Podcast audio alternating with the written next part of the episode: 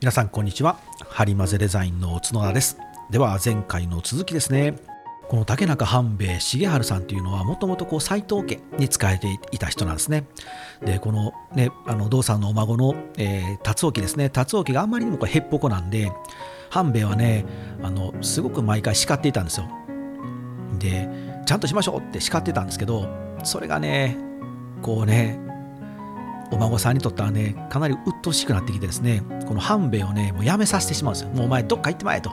もう城から出ていけってってこうね城から出してしまうんですね。この稲葉そうそうこの稲葉山城。この斎藤家が治めている稲葉山城っていうのはもうほんとしつこいですけど今の岐阜城なんですけどめちゃくちゃ高い山なんですよ。標高329メートル。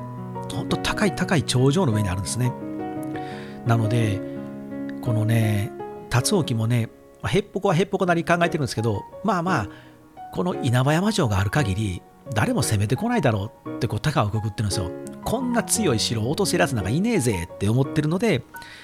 きにやってるんですよね。まあ実際そうなんですよ。なかなかねこう攻め落とすの結構大変な城なんですね。なのでこうふんぞり返ってたんですけど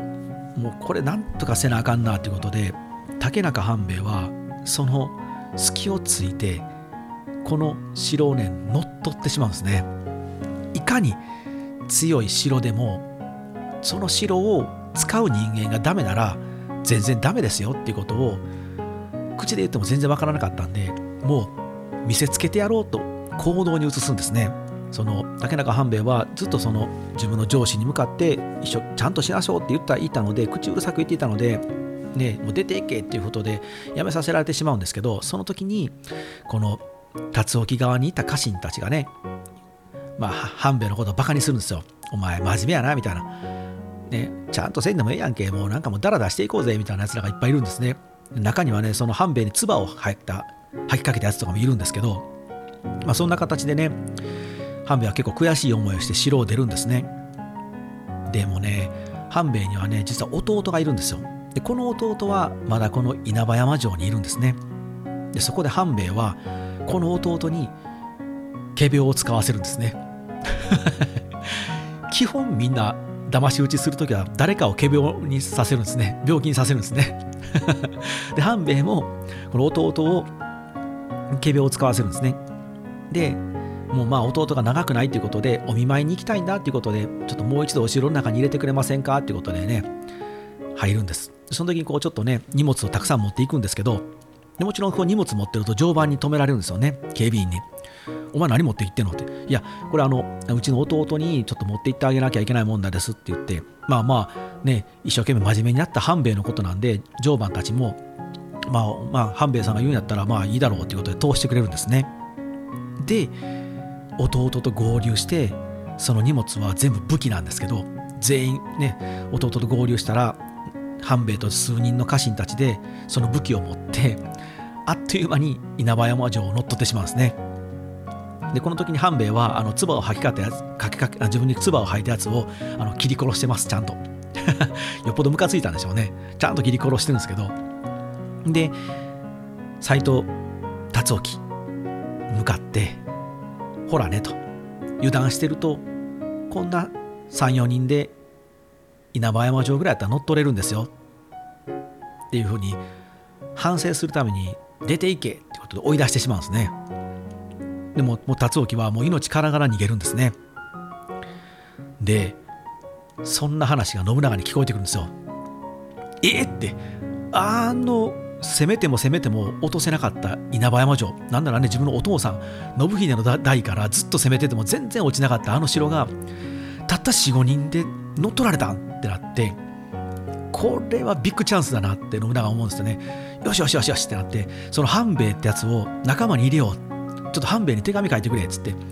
今やったら美濃をあげるから俺の仲間に織田家に入ってくれないかっていうふうにねラブコールを送るんですけど半兵衛はそれを断るんですね。いや私は別にこの斎藤家とか美濃が欲しかったわけじゃなくてこの我が殿辰興様に心を入れ替えてほしかっただけなのでこの城は辰興様に返しますって言って辰興に返してしまうんですね。で竹中半兵衛はこの後さっさと身を隠してどこかに消えてしまうんですね。かっこいいですね。かっこええな。これねほんま史実かなと思うぐらいかっこいいですよね。でもほんまにあった話らしいです。まあ信長はその半兵衛を誘い込むことには失敗しましたけどただもう斎藤家は弱体化しているっていうのも明らかなのでこれはもうほんとチャンスだということでいよいよ美濃攻めを本格化していくんですね。まず信長はねあの尾張を統一してからこう名古屋城から清須っていうところに城を移していたんですけどこの清須からね美濃までめちゃくちゃ遠いんですよ。なので一旦美濃美濃のそばに城を築こうかなって考えるんですね。でその時に家臣に一応相談するんですよ。二宮っていうね山があるんでここにちょっと城を築きたいなとは思うんやけどお前らどう思う？って家臣に言うと家臣は猛反対するんですね。信長さんそれは飽きませんと。あの城はまずここから清須からも遠いですしあの山はねちょっとちょっと高すぎる。ちょっとそれはね現実味ないっすわ。僕ら無理っすわってなってブーブークレームが出るんですね。で信長ああもう分かったよと。じゃあ小牧山やったらどう？って言うんですね。あ家臣たちああ小牧山ならイエス。これやったら最高っすね。信長さんってなって小牧山城に移転するんですね。これ信長としては実はもう最初から小牧山って決めてたんですよ。でも最初にこの小牧山って言ってしまうと家臣がブーブー言うんですよね。なんでその山城山に城なんか築くねんって。つまり清洲城っていうのは平城なので平地にあってであの通いやすいんですよ。でも小牧山って言ったら山の上なんでめんどくさいんですね。しかもこう清洲から遠いですしでも最初にその二宮っていうめちゃくちゃもう現実味がないところに最初提案しておいてちょっと現実味のある小牧山っていうのを後で提案したことで家臣たちは納得したというエピソードが残ってます。そんな小牧山へ信長は城を移すんですね。このね城を移す、まあ、余談ですけどこの城を移すっていうのもこれすごいんですよ。信長らしいというか凄まじさなんですけど本来この当時っていうのは自分の土地から離れません。うんもしかもしくはあの自分は京都にいて家臣に自分の土地を治めさせるぐらいなんですけど信長って違うんですよね。いやもう美濃攻めにあったらもっと近いところに城築こうさってポンポンポンポンと移転していくんですよ。でこの後も岐阜城に移転しますし安土にも移転しますしってどんどんこうね移動していくんですね。これがね信長のすごいところなんですけれどもまあまあそんなね、あの小牧山ですけど、これ現在愛知県小牧市にも今小牧山城って残っております。まあこの小牧山城っていうのは今まではですね、結構ね、あの簡易な仮設住宅みたいな仮住まいみたいな形で言われてきたんですけれども、近年の発掘ではですね、いやそうじゃないぞと、こうかなりきちんとした城で、まあ、町割りもあったりとか、であと、まあ、当時まだあのこの当時のお城っていうのは、えー、木で板張りの屋根とかでねあので櫓を組む程度のお城が多いんですけどこの小牧山城に関してはどうもね後の天守閣ね天守のモデルになるような大櫓が組まれていたんじゃないのかっていうのが分かってきました。あちなみに皆さん天守閣天守閣って言ってるんですけど天守閣って言い方は明治以降です。当時は天守と言います。で僕らが思うねお城イコールあの天守閣天守のイメージあるんですけどああいう天守閣みたいな天守を構えてる城っていうのはこの戦国時代はほぼないです。大体その平屋でちょっと櫓が組んでてまああの砦みたいになってるようなものが多いんですけどその小牧山城は少しねこう櫓が組まれてると。それどういうイメージかと言いますと,、えー、っとこう平屋の日本家屋をイメージしてみてください。平屋の日本家屋。その上にさらにもう一個2階が建ってるって感じです。だから2階建てのお家って感じですね。そういうものがねどうもあったんじゃないかと最近分かってきました。なので信長はこの小牧山城をまあまあ本気で作ってると。まあやっぱりここもね歴史をね僕ら俯瞰で見てしまうので先入観なんですよ。まあ、このあと岐阜にね岐阜城を取って岐阜に移動するから、まあ、ここは簡易やったんやろって思い込んで、ね、歴史を見ちゃダメなんですよね。それは僕らは岐阜城に移転するって分かって見てるんですけど当時信長はだって岐阜城乗っ取れる乗っ取りに行こうとはしてますけどその岐阜城を取れるのが1年後なのか10年後なのかってわからないじゃないですか。だからまずは小牧山城をきちんとやっぱり作り込んでいたようです。さあそしてですねこの小牧山城を足がかりに美濃斎藤家にガンガンガンガンと攻撃をしていくんですけどやっぱりね、うん、辰興はね、まあ、へっぽこなんですけどそれでもねやっぱり家臣団は強いんですよね。なので信長はねちょっと力攻めをね諦めます。これは真正面からぶつかってもちょっと厳しいなってなるんですよね。でどうしたかというとその強い家臣団を調略してつまり寝返りをしなしょうしてくださいって言ってうちに織田家に来ませんかって言ってまあスカウトですね。引き抜きをしていくんですね。この引き抜き工作を始めます。でまず狙いをつけたのが、まあ、まずというかねもうこの3人を抑えたら美濃は崩れると言われてる美濃三人衆という人たちがいるんですね。この3人がね超有力な家臣なんですけどこの3人を切り崩すことにします。稲葉さんっていう人と安藤さんっていう人と氏家さんっていう人なんですね。でこの3人を調略することを調略をね担当したのが木下藤吉郎という人ですね。皆さんこの木下藤吉郎ってご存知ですか？めちゃくちゃ有名人ですけど、まあ、後にはね名前が変わるんですけどそう後の豊臣の秀吉ですね。秀吉はですねまだこの頃は木下藤吉郎と名乗っております。まだねでもねこの3人この美濃をね切り崩すこの3人をね調略して味方に入れたのはまあ、秀吉がやったっていうふうには伝説では言われてますけど新朝後期にはねまだちょっとこう木下藤吉郎の名前はまだ出てこないのでもしかしたらね後の世の創作の可能性もあるんですけど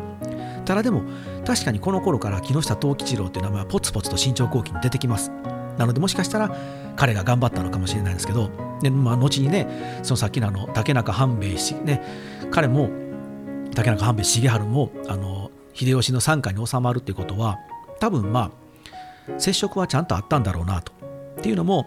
この稲葉さん。と安藤さんっていう人と氏家さんっていう人の中のその中の家臣が竹中半兵衛なので竹中半兵衛を、ね、後に手に入れるってことは多分そのこの3人と接触は多分秀吉はしていたんでしょうね。でちなみにその稲葉さんっていうのは本名が稲葉義満っていう人なんですけどこの稲葉義満さんねあの後に一徹っていう名前に変わるんですけど皆さんあのことわざで頑固一徹ってご存知ですか？もう頑固者のこと頑固一徹って言いますよね。あれはこの稲葉さんがモチーフになってます。この人はねもうね言い出したら聞かないんですよ。もうまっすぐ。もう本当に斎藤家のためにって頑張った人なんですけどやっぱりもう斎藤家がもうパッパラパになってきたのでもうね愛想つかせてしまうんですね。まあそんな人を織田信長は仲間にしていくんですね。さあ秀吉はですね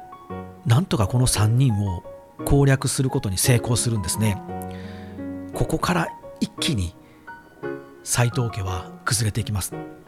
これでようやく周りの家臣たちを織田信長は取り込んでいったことでようやくですけど稲葉山城だけが孤立するようになるんですね。ただこの稲葉山城もやっぱりしつこいですけどめちゃくちゃ高い山の上にありますので強いんですよね。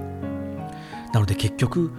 この稲葉山城を攻め落とすまでに信長は6年間かかるんですね。桶狭間からですね。桶狭間から6年間だから信長27歳で今川義元を倒してもう33歳になってしまってるんですね。でようやくここでよしそろそろいけるってなった時にですね信長は木下藤吉郎へ命令を出します。これもまた有名な伝説なんですけどもう一気に実り攻めていくためにはもう一発足がかりが必要になるんですね。須ノ俣一夜城ですね。この須ノ俣っていう場所に城を築けというふうに信長は木下藤吉郎に命令を出します。これあの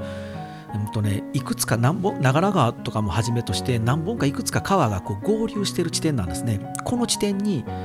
城砦を築くことができたらもうそこは美濃なんでもうそこから稲葉山城まですぐなんですよ。あのこれもね僕行ったことあるんですけど行っていただいたらもう岐阜城が見えてます。その距離に砦を築くことができたらもう稲葉山城を落とすことができるんですけどでもね斎藤側もねそう簡単にそんな城なんか築かせてくれませんよね。何かこう織田家の人たちが何かやってるなってなったらそれは邪魔しに来ますし攻めてくるんですけどだからこう信長は実は何人もの家臣をこの須俣に須俣っていう場所に砦を築け城を築けって命令出すんですけどこれことごとく失敗して帰ってくるんですね。で最後の最後に藤吉郎お前やってみるかっていうことで木下藤吉郎に命令をするんですね。で藤吉郎は大丈夫です。私なら必ず城を築いてみせますって豪語して出かけていくんですね、まあ、先輩たちはねあいつあんなことばっかり言って調子いいことばっかりいつも言いやがってそんなできるわけないやんけ。俺らがこんだけ苦労して失敗してんのにっていう風にしてバカにするんですけど藤吉郎は数日で本当に城を築いてしまうんですね。信長はねでかしたって喜ぶんですけどこれどうやって城を築いたのかっていうとあしつこいんですけどこの当時の城はあの漆喰の壁で瓦が乗ってとかあ今のイメージの城じゃないですよ。もう本当櫓砦ぐらいの勢いなんですけどまあ、それでもねなかなかそこで土木工事するの大変なのでどうしたかというと藤吉郎はまず直接須俣に行かずに川の上流に行くんですね。でそこである程度もう部材を組み立ててしまうんです。もう組んでしまっておくんですね。でその組んだ部品をいかだとか船に乗せて川で流して須俣に持ってきてその場で一気に組み立てたんですよね。まあ、今でいうなんかこうハウスメーカーみたいな感じですね。工場で家ほとんど作っておいて現場であとは組み立てるだけみたいな。なのでスピード感が全然違うんですよね。現場で一からこう木を切ってね組み立ててってやってるんじゃなくてもうほぼほぼ組み上がってるものを現場に持ってきてあとは仕上げるだけなんですよね。なので斎藤方もなんか作ってるなまたこの野郎懲りずにって攻めてくるんですけどもう23日防いでれば城が出来上がるのであっという間に城ができてしまったんですね。そしてこれを足がかりにいよいよ本格的に稲葉山城へ信長は攻めていくことになります。もうこの後は本当に一瞬で稲葉山城は落ちます。で斎藤達興は伊勢、ね、今の長島スパーランドの辺りですかね。伊勢長島へ逃げていきました。これによって斎藤山城の神道さんが築き上げた美濃斎藤家は三代で滅びます。この後信長は小牧山を捨てて稲葉山城へ入ります。でこの稲葉山城の名前を岐阜城っていうふうに名付けるんですね。だから今の岐阜県の岐阜っていうのは信長が名付けた名前なんですね、まあ、ちなみにこの岐阜っていう意味なんですけど卓元騒音っていうお坊さんがいるんですけどこの卓元宗音さんが三案信長に提案するんですよ。義山っていう名前と義陽っていう名前と岐阜っていう名前を信長にご提案するんですね。で信長自身がよしじゃあこれってことで岐阜っていうのを選んだと言われております。ちなみにこのどういう意味かっていうと昔中国、ね、昔の中国に州っていう時代があったんですね。その州の時代に義山っていうところに都を置いてそこを拠点にして院っていう国を滅亡に追い込んだ。で中国を統一したっていう縁起がいい名前なのでその義山っていう義っていうところにあやかってで義山っていう名前どうかなっていうことになったんですけど信長はねちょっとね、うん、義山をそのままパクっちゃうとなんかまだまだ俺みたいなもんはあの州の王様っていうほどじゃないのよっていうちょっとね謙遜したらしいんですよ。だからうん山じゃなくて丘にするっていうことで岐阜にしたらしいです。つまりこの「府」っていう意味はあの丘っていう意味なんですね。そうしていよいよ信長は美濃を治めることができたのでもともといた尾張の国と美濃という2つの国の大名へと成長していきます。でちょっとお隣の家康の話になりしたいんですけど家康は家康でその三河の国をまず治めてそこからねもともと今川義元が持っていた駿河の国もゴンゴンゴンゴンと実は切り取ってるんですね。だから家康は家康でまあまあ頑張ってるんですよ。でお互いこう切磋琢磨してそれなりに大きくなってきました。でちょっとね軽くあの土地地形をちょっと説明地理をね説明したいんですけど信長が、ね、生まれたこの尾張っていうところは実はかなり恵まれた土地でした。商業も盛んだったんですね。で海運その流通も盛んなんですよ。でだからこう経済感覚に明るいのでお金の感覚が明るいんですよね。計算高いというか。でさらに今回抑えたのが美濃なんですね。美濃っていう国はとても土地がいいんですよ。すごいいい土地で土がいいでしょうね。だからすごくいい土地なので農業がねめちゃくちゃ強くてお米がねがっつり取れる土地だったんですね。なのでよく言われていたのが美濃を抑えたら天下が取れるって言われたぐらいなんですよ。そんな土地を信長が抑えたのでお米も抑えたし商業も抑えたみたいななんでめちゃくちゃ強いんですね。だ土地の広さ的には言うほど広くないんですけど信長の抑えた国のポテンシャルってのはめちゃくちゃ高いんですね。これを足がかりに信長はいよいよ今日を目指そうと考えていくんですね、まあ、だからといってこれあれですよ。天下を取ったりとか統一したりとか自分がねこの世の支配者になろうっていうのは一切考えてないです。ではなくてまずは朝廷にご挨拶に行って朝廷にね自分たちは大大名だと認めてもらってその代わり朝廷にきちんとお金も払うんですよ。あのお金お金だけじゃなくて建物を建て直してあげたりとかって朝廷の面倒を見てあげるんですけどそういうことをしていきたいなってで思い始めるんですね。でこの頃に信長が使い始めてるのが天下布武。有名なね天下布武という朱印状なんですけどこれどういう意味かというと武をもって天下を安定させるという意味なんですね。天下を安定させるっていうのはどういう意味かというと当時の室町幕府っていうのはもうねほんとダメなんですよ。もうもうもうもうダメだなっていうとこまで来てます。当時は13代将軍義輝っていう人なんですけどもうね家臣たちが暴れ回ってこの将軍っていうのがもう全然将軍として機能していない。義輝もね。実は各地を逃げ回ってたんですよ。もう家臣に殺されるかもしれんとかいう形で。そういう時代なんですね。だから結構ね世の中的にまあまあ乱れていたので信長は自分も力をつけてもう一度その室町幕府っていうのをちゃんと立て直して自分たちがお金出して力を出して支えてもう一度室町幕府をきちんと立て直して天下に武家の力で天下をきちんと世の中をもう一度治めたいなっていうようなことをちょっと考え始めていたので天下不武というのを使い出したんですね。でこれと同時に信長は顔顔って皆さんご存知ですか？えっ、とねお花ですね。フラワーですね。花の花を押すと書くんですけど顔って言います。これね今までサインみたいなもんなんですけど信長はこの顔をキリンのリンという字を書いていたんです。皆さんキリンってご存知ですか？伝説上の生き物ですね。あの何年間前にキリンが来るという大河ドラマありましたけどそのキリンのリンという字を書いていたんですね。これは中国のね想像上の生き物なんです、まあ、妖怪みたいな怪物なんですけど世の中が正しい政治を行っている時に現れると言われている空想上の生き物ですなので信長は自分が何とか力をつけて室町幕府をもう一度で機能させて正しく政治を行わせたいっていう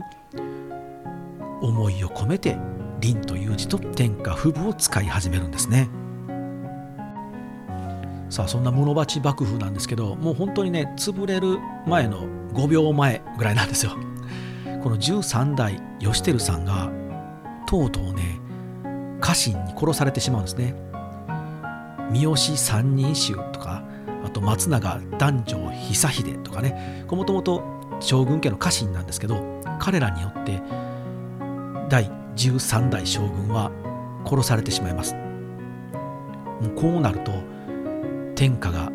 とても乱れるんですね。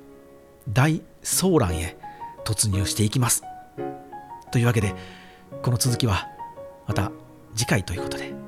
お楽しみにしてください。さようなら。